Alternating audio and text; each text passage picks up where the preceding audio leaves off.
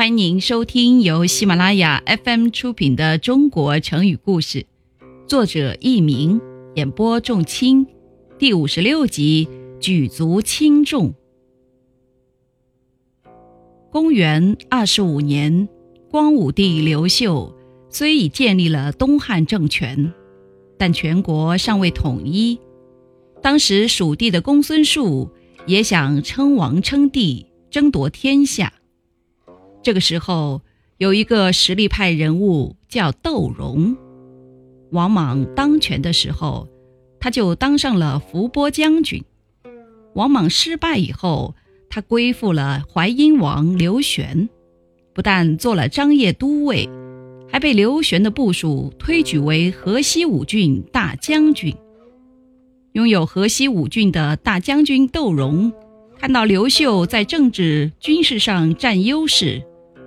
有意顺服，便召集各郡太守和本地名流商讨，决定派使者带着书信和礼物前往洛阳。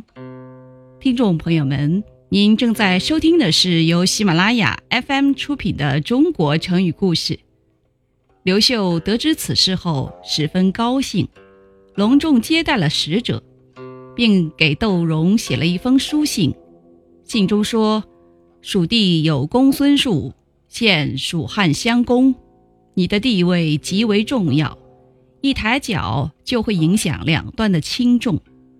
无论你站在哪一方，都可以决定一方的成败。原文是举足左右，便分轻重。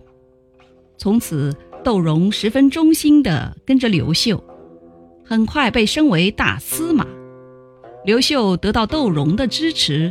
实力大增，终于消灭了公孙述和其他政敌，统一了天下。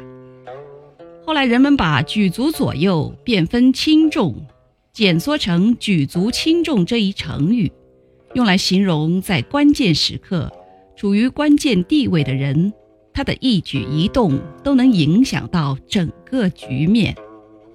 听众朋友们，本集播讲完毕，感谢您的收听，再会。